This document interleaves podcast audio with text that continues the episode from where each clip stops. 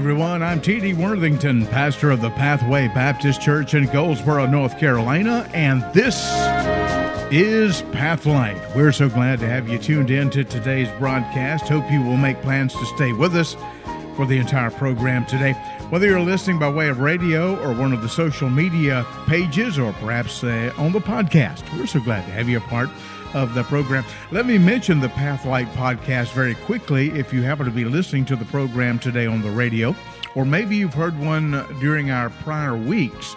Uh, during this series, and you say, you know, I'd, I'd, like to hear that again, or I've got a friend that uh, that might find that uh, that blessing uh, a blessing in that message. We, you can check out the Pathlight podcast on whatever particular app you might use on your on your phone or on your device and you'll find an archive there of a lot uh, a lot of programs. This morning we're going to be speaking to you on the subject of not all facts are final. Now there's some facts that are final. You can settle them. They're done. They're not going to change. They are the way they are going to be. But there's some facts that uh, that are not final. As a matter of fact, we find in life many facts are not final, and we'll be discussing that on today's Pathlight program. Right now, the Gaither Vocal Band, little as much when God is in it. In the harvest field now ripened, there's a work for all to do.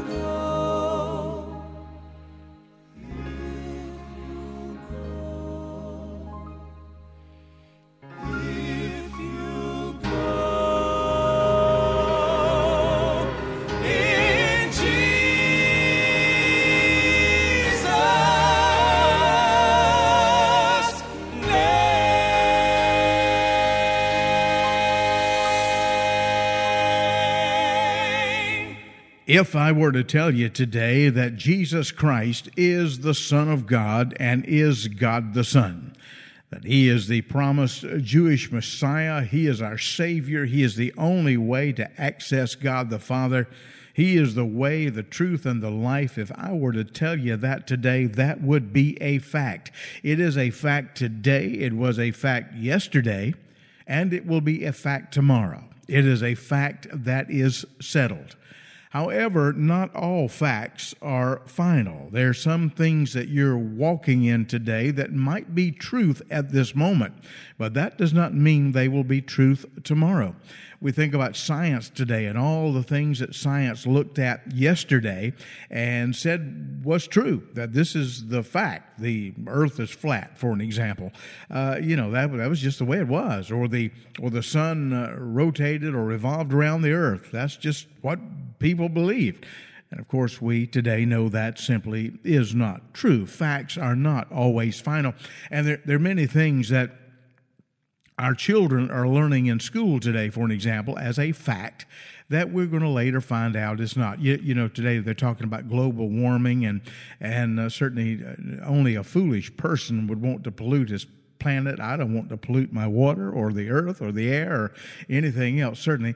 But uh, a lot of these people are just fanatics and don't know what in the world they're talking about. I remember back in the 70s, it was go- global cooling was what they were talking about, that the earth is going to go through another ice age and we're all going to starve to death because ice is going to come back down and Florida is going to be uh, a polar region again or something like that. And, and how foolish it was. Fact is, we don't know. The earth goes through changes. We know that. Not all facts that we are learning today, and certainly the facts that we supposedly are hearing a lot on the, the television news, not all facts are final. I want to read to you today a section of scripture in Mark chapter 5, verse number 22 through 36. This is a little bit more than we would normally read, but I think it's important to gain a context of what's happening here in the life of a fellow by the name of Jairus. It says, picking up in Mark 5 22, and behold, there cometh one of the rulers of the synagogue, Jairus by name. And when he saw him, of course referring to Jesus, he fell at his feet and besought him greatly, saying, My little daughter lieth at the point of death. I pray thee, come and lay thy hands on her, that she may be healed, and she shall live. And Jesus went with him, and much people followed him and thronged him. And a certain woman, which had an issue of blood twelve years, and had suffered many things of many physicians, and had spent all that she had, and was nothing bettered, but rather grew worse. And when she heard of Jesus, came in the press behind and touched his garment. For she said, If I may touch but his clothes, I shall be whole. And straightway the fountain of her blood dried up, and she felt in her body that she was healed of that plague. And Jesus, immediately knowing in himself that virtue had gone out of him, turned about him in the press and said, Who touched my clothes? And his disciples said unto him, uh, Thou seest the multitude thronging thee, and sayest thou, Who touched me? And he looked around about to see her that had done this thing. But the woman, fearing and trembling, knowing what was done in her, came and fell down before him and told him all the truth. And he said unto her, Daughter, thy faith hath made thee whole. Go in peace, and be whole of thy plague. While he yet spake, there came from the ruler of the synagogue's house certain which said, Thy daughter is dead. Why troublest thou the master any further? As soon as Jairus heard the word that was spoken, as soon as Jesus heard the word that was spoken, I'm sorry, he said unto the ruler of the synagogue, Be not afraid, only believe. What I'd like to give you in today's program is more than just a title of a sermon. I want to give you something to put over your life today, a banner to put over your life, an announcement to put over your life today, regardless of what you're going through. The facts aren't always final. Some of you have just gotten a bad report, perhaps from a physician the facts are not always final. I'm not saying they're never final, sometimes they are, but they're not always final. Some are going through a career challenge right now, or a marital challenge right now, or a, a, challenge in some other area of your life. And you're looking at the facts as you see them right now, and you are down and you're depressed and you're feeling badly about those. Now, I cannot tell you the facts as you see them are not accurate. I'm just acknowledging today that many times they are not. Many times, God adds a chapter. You think you, you're reading the final chapter right now, and you've got a bleak report, and this is the way the story is going to end. But God may be going to write a final chapter or another chapter in your book. As a matter of fact, this might not be the final chapter at all. It might not even be next to the final chapter. You might be in the middle of life. You think I'm coming to an end of life. No, you might not realize that maybe God has a lot in store for you because the facts aren't always final. Now, some facts are final. I'm holding in my hand right now the Word of God, the Bible. It is the Word of God, the God breathed book, if you will. All scripture is given by inspiration of God, the Bible says. I believe in the verbal inspiration of the Bible. It is God's Word. Someone said, What translation do you use? Well, technically, I use the King James Bible, but in reality, I like to say I use the jot and tittle translation. That simply means that every jot, every tittle, I do believe, is the Word of God. Now, that was true yesterday. It was true back when my granddad was reading the Bible, and I remember as a little boy seeing him sitting in his rocking chair reading the Word of God. Uh, it was the Word of God then. It's the Word of God today, and it will be the Word of God tomorrow. And in eternity future, when you and I have long been in heaven, it will still be the Word of God. That fact is final. As I mentioned earlier, Jesus is the Son of God and God the Son. Jesus died on the cross. Jesus rose the third day. That fact is final. That, that is done. That is not going to change. It is truth. It was truth yesterday. It's truth today. It'll be truth tomorrow. Those facts do not change. Those are final facts. They are the way they are. I'm a child of God.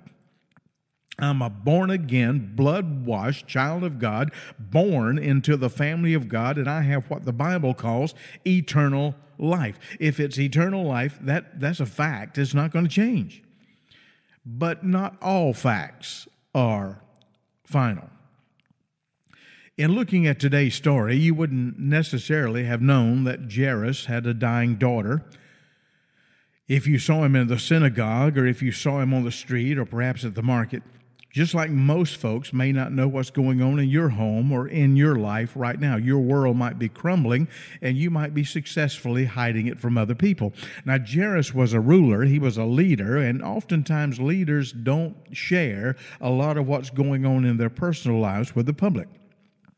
It's hard to do that as a leader. Many times you want to shield the public from what's going on in your life. Now, I do believe in sharing needs one with another at church and confessing faults one to another and sharing prayer requests. But, you know, I, as a pastor, I've often felt that people don't come to church to hear me talk for 30 minutes about my problems.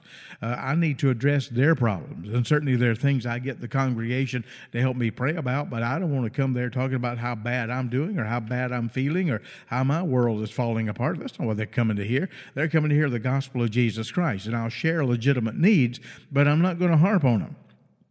And perhaps Jairus, I would imagine, as a ruler, as a leader, was the same way. You wouldn't have known, unless you knew him personally or knew his family, what was going on in his life. It says in verse 25, 35 of this section of scripture we just read, Jesus was still speaking, and some people came from the house of Jairus They'd been there at his home with his daughter.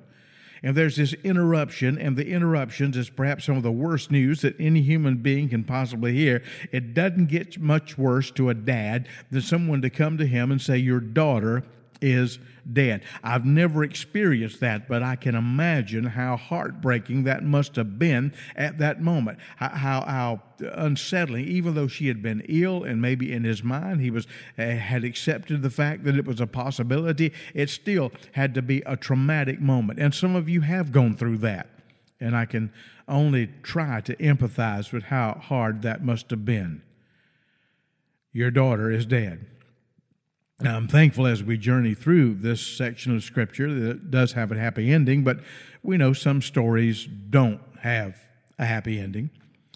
It's tragic to lose a child, but this passage isn't so much about losing a child as it is in keeping the faith. Keeping faith means sometimes believing God in the face of some terrible facts. And Jairus has just been hit with a terrible fact. Your daughter is dead.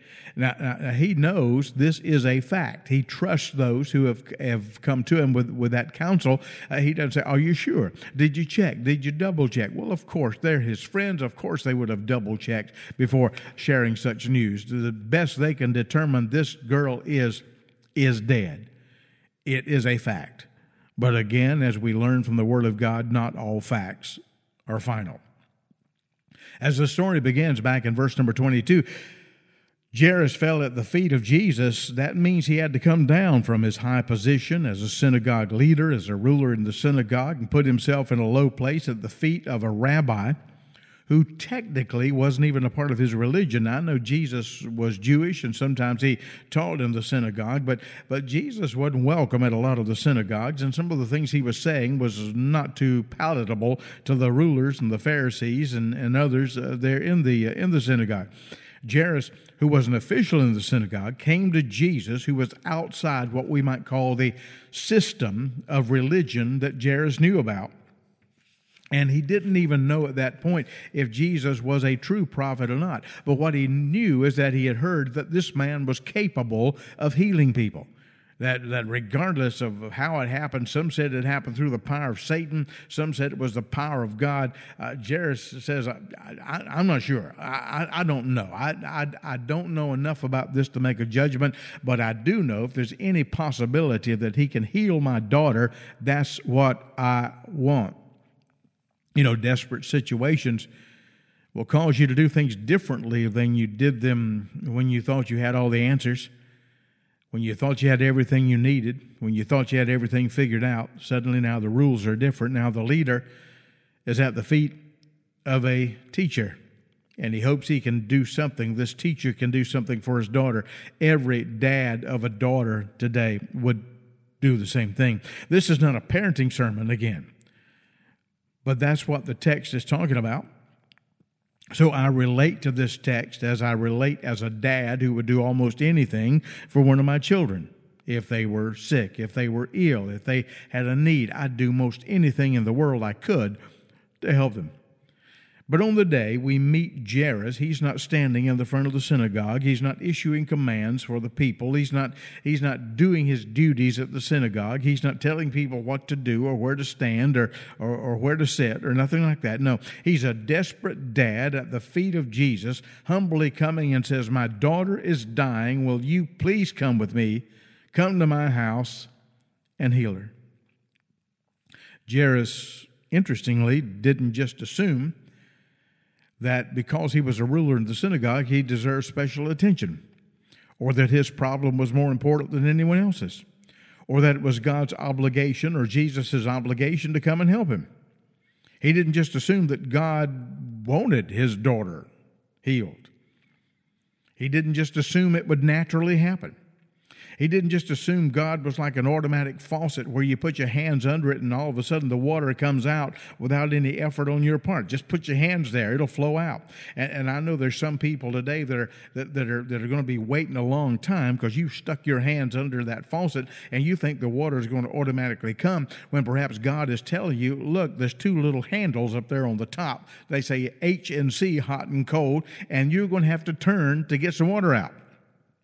The water will flow, but sometimes the Bible teaches us that faith without works is dead, and sometimes God expects us to put forth a little bit of effort, and that's what Jairus is doing today. He's doing something. He went to Jesus. He did something risky. He did something dangerous. He had to cut through the crowd to do it. He's doing something that if it gets back to the ruler, other rulers at the synagogue, what he's doing, he's going to face ridicule for it, maybe some persecution for it, but his daughter is deathly ill. And he's willing to take that chance. And taking the chance worked. It worked.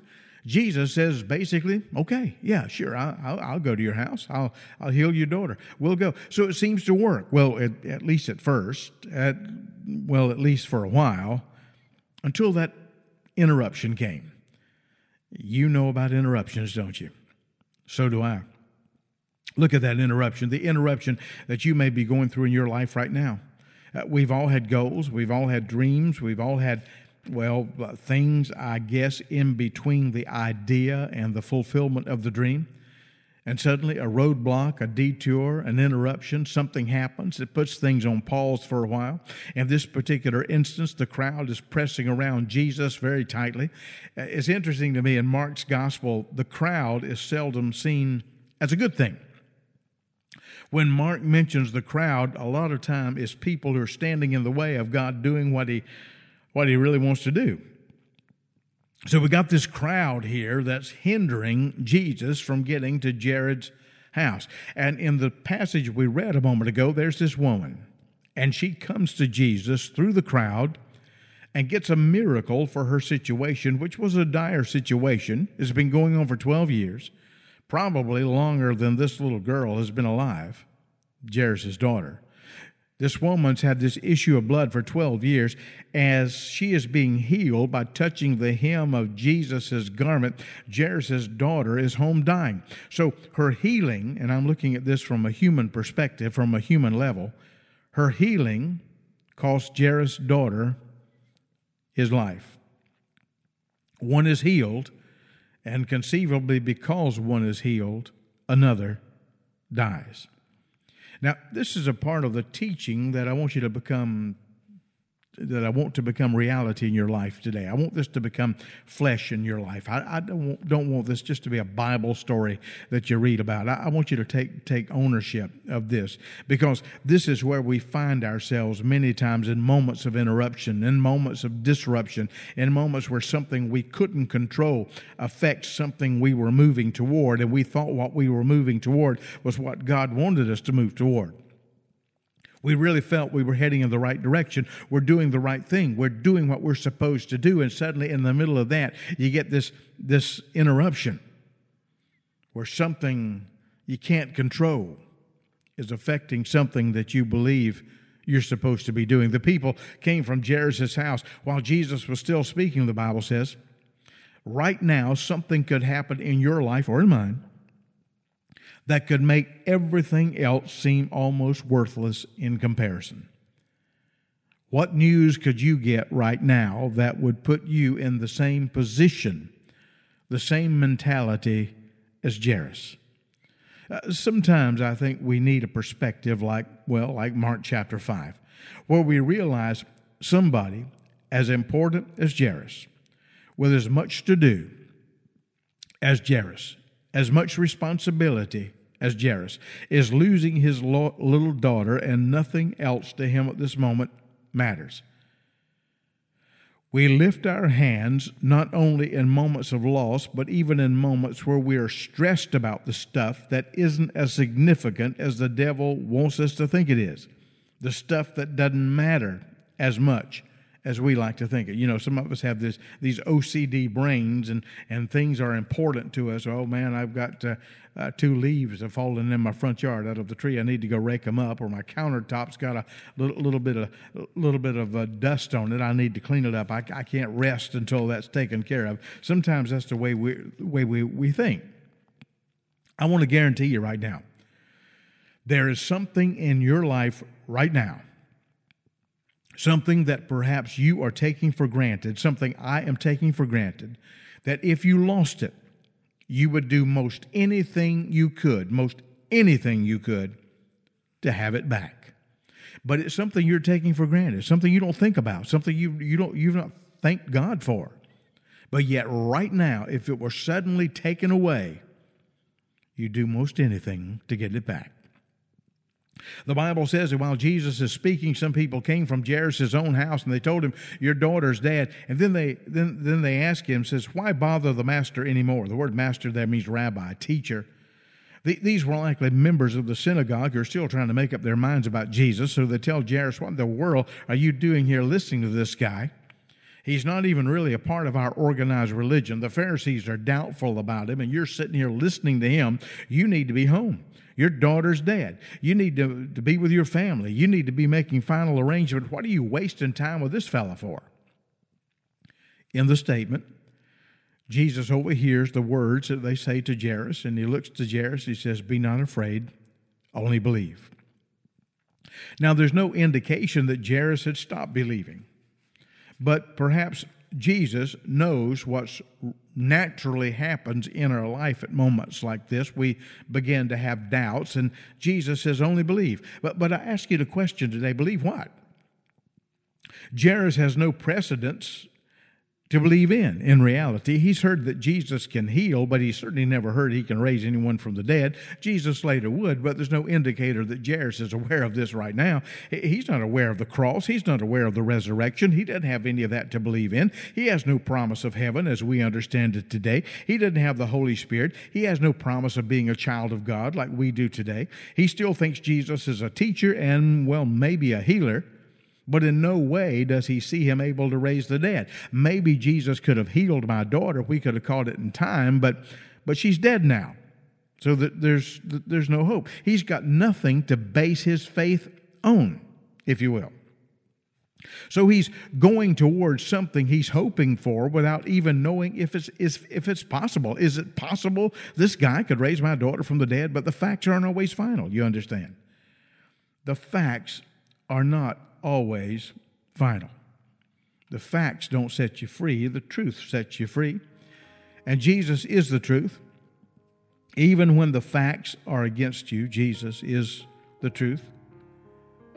The facts aren't always final. Depressed is not your new personality type. The facts are not final. Divorce is not uh, what's going to be written on your tombstone. The facts are not always final. God is still working on you, He's still working through you. He began a good work in you, and He will perform it until the day of Christ. You got to keep believing. One word from Jesus can overturn any hopeless situation. Stop putting more faith in the facts than you do in God. I don't care what they said. They don't have the final word. They didn't write the book. They're not the waymaker. They didn't create you. Why are you going to let someone else write the instruction manual on the product God created? You don't know what you can do, what you can be, what you can have, where you can go through the power of God. The facts aren't final. We're believers. Don't be afraid. Believe and keep believing. I know some people still enjoy their relationship with God. They still have faith, but like an uncommitted employee, your faith clocks in late and clocks out early. You got to believe God. Believe that regardless, with God, the facts are not always final. What are the facts in your life today? The, they may be legitimate facts. They may be the way things are. You don't get more factual, really, than your daughter is dead. That is a fact. But you see, with God, the facts are not always final. I want to speak this over your life today. What is going on in your life today? What are the facts right now that are holding you back? The facts that have you depressed? The facts that have you doubting? The facts that have you doubting God's love or your position in Christ? What are the facts in your life? I want to tell you, those facts are not final. They're not necessarily final. God may have something else in store for you, and that's what I want you to believe. Be not afraid. Only, only believe. Well, till next time, T.D. Worthington say, May God richly bless you as our prayer. You have a wonderful week as you continue your walk with our Lord.